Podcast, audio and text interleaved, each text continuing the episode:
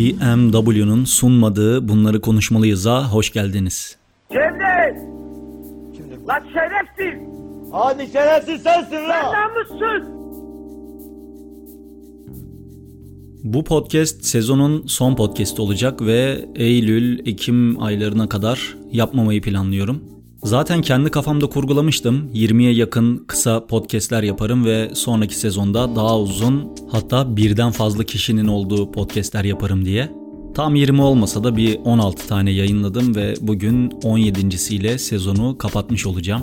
Kavat pezevenk. Aa, bir dakika bir dakika bir dakika bir saniye bir saniye. Arkadaşlar bir dakika telefondaki arkadaş sesini bir dakika alın. Aslında bir sürü konu var. Ülke yine çok ilginç dönemlerden geçiyor. Tarihe de not düşülmesi gereken şeyler var ama hepsine yetişebilir miyim bilmiyorum. Çünkü gerçekten her geçen gün oha bu da mı oldu diyoruz. Sonra da olanları çabucak normalleştiriyoruz. Aslında olanları normalleştirmek yaşanan olaylardan çok daha tehlikeli. Lan şerefsiz! Tabii ki Bebek sahilinde yaşanan olayları konuşabiliriz. Galata'da kendini yakan adamı konuşabiliriz. Manavgat'ta çıplak yürüyen kadını konuşabiliriz ama benim dikkatinizi çekmek istediğim başka bir nokta var. Bütün bu olanların hepsini sosyal medyadan öğrendim ben. Tahmin ediyorum birçoğumuz da o şekilde öğrendik ya da kulaktan kulağa yayıldı ve yine soluğu sosyal medyada aldık. Ama şöyle bir nokta var ki bu haberleri 10 yaşında tablette TikTok izleyen oğullarınız ve kızlarınız da gördü. 15 yaşında kişiliği henüz yeni yeni oturmaya başlayan, henüz oturmamış olan ergen ve ergen adayları olan çocuklarınız da gördü. Belki sizler konuştunuz ve çocuklar kulak misafiri oldu ya da akşam haberleri izlerken bilmiyorum hala çocukları televizyondan uzaklaştırın diyorlar mı ama o çocuklar haberleri izlerken de olaylara bir şekilde tanık oldular. Onun dışında çocukların yanında şimdiki ebeveynler nasıl konuşuyor onu da bilmiyorum ama yaşanan her şeyi biriktirdikleri için çocuklar, her şeyi bir sünger gibi çektikleri için belki birbirinize insanların kendi hayatı, kimse kimseye karışamaz, her şey herkes istediğini yapmakta özgürdür gibi şeyler de söylediyseniz ve çocuklar yine bu görüntülerle o cümleleri birleştirdilerse işte asıl sıkıntı orada başlayacak. Hatta sosyal medya fenomenlerine baktığımda her şeyi dalgaya alan tiplerin bu tarz konuları da dalgaya aldıklarını gördüm. Muhtemelen onu takip eden mesela 16-17 yaşındaki gençler de olanlarla dalga geçecekler. Bir kısmı yapacak bunu en azından. Sonra da ülkenin gündemi yine değişecek ve biz 15-20 gün sonra farklı konuları konuşuyor olacağız.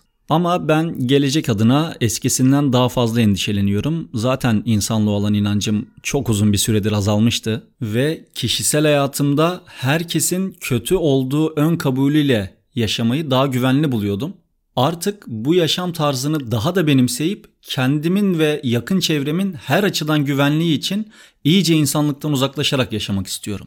Hem bilginin çok hızlı yayılması hem de kirli bir şekilde yayılması ve sansürün neredeyse artık kalmadığı bir çağda yaşamanın hem bilginin çok hızlı yayıldığı hem de kirli bir şekilde yayıldığı ve sansürün neredeyse artık kalmadığı bir çağda yaşamanın hayal edilenden çok uzak olduğunu da görmüş olduk. Ben basının sansürlenmesinden bahsetmiyorum ama en azından çocukların ve gençlerin ortada dolaşan her bilgiye anında ulaşmasını istemiyorum. Bunun için çözümler düşünmeye çalışıyorum ama şu anda aklıma hem çağa uygun olmayan hem de biraz sert çözümler geliyor. Ama yine de yapılacak bazı şeylerin olduğu umudunu taşıyorum. Mesela çocuklara tablet vermeyin demiyorum ama artık daha güvenli bir şekilde kullanmaları için çeşitli uygulamalar var. Mesela geçen gün Google Play'de gezinirken Google aile bağlantısı uygulamasını gördüm. Uygulamanın açıklamasında da şöyle bir bölüm var. Çocuğunuzun uygulama etkinliğini görüntüleyebilirsiniz. Çocuğunuz ekran başındayken çok farklı şeylere zaman ayırabilir. Etkinlik raporları sayesinde çocuğunuzun en sevdiği uygulamalarda ne kadar zaman harcadığını görebilir, Android cihazını nasıl kullanacağı konusunda sağlıklı kararlar vermesi için ona yardımcı olabilirsiniz. Günlük, haftalık veya aylık raporlar görüntüleyebilirsiniz. Çocuğunuzun uygulamalarını yönetebilirsiniz. Kullanışlı bildirimler sayesinde çocuğunuzun Google Play Store'dan indirmek istediği uygulamaları onaylayabilir veya engelleyebilirsiniz. Ayrıca uygulama içi satın alma işlemlerini yönetebilir ve çocuğunuzun cihazında belirli uygulamaları gizleyebilirsiniz. Üstelik tüm bu işlemleri uzaktan kendi cihazınızdan yapabilirsiniz. Çocuğunuza merak ettiği şeyleri keşfetme olanağı sağlayabilirsiniz. Hangi uygulamaların çocuğunuza uygun olduğunu belirlemek zor bir iş olabilir. Bu nedenle Family Link doğrudan çocuğunuzun cihazlarına ekleyebileceğiniz öğretmenler tarafından önerilen uygulamaları gösterir diye bir bölüm var. Bu güzel bir uygulama gibi görünüyor. İçinde tabletteki ekranı direkt görme gibi bir bölüm var mı bilmiyorum ama belki öyle uygulamalar da vardır ya da geliştirilebilir bu tarz uygulamalar. O yüzden öncelikle ebeveynlerin teknolojiyi çocuktan kat kat daha iyi kullanması gerekiyor.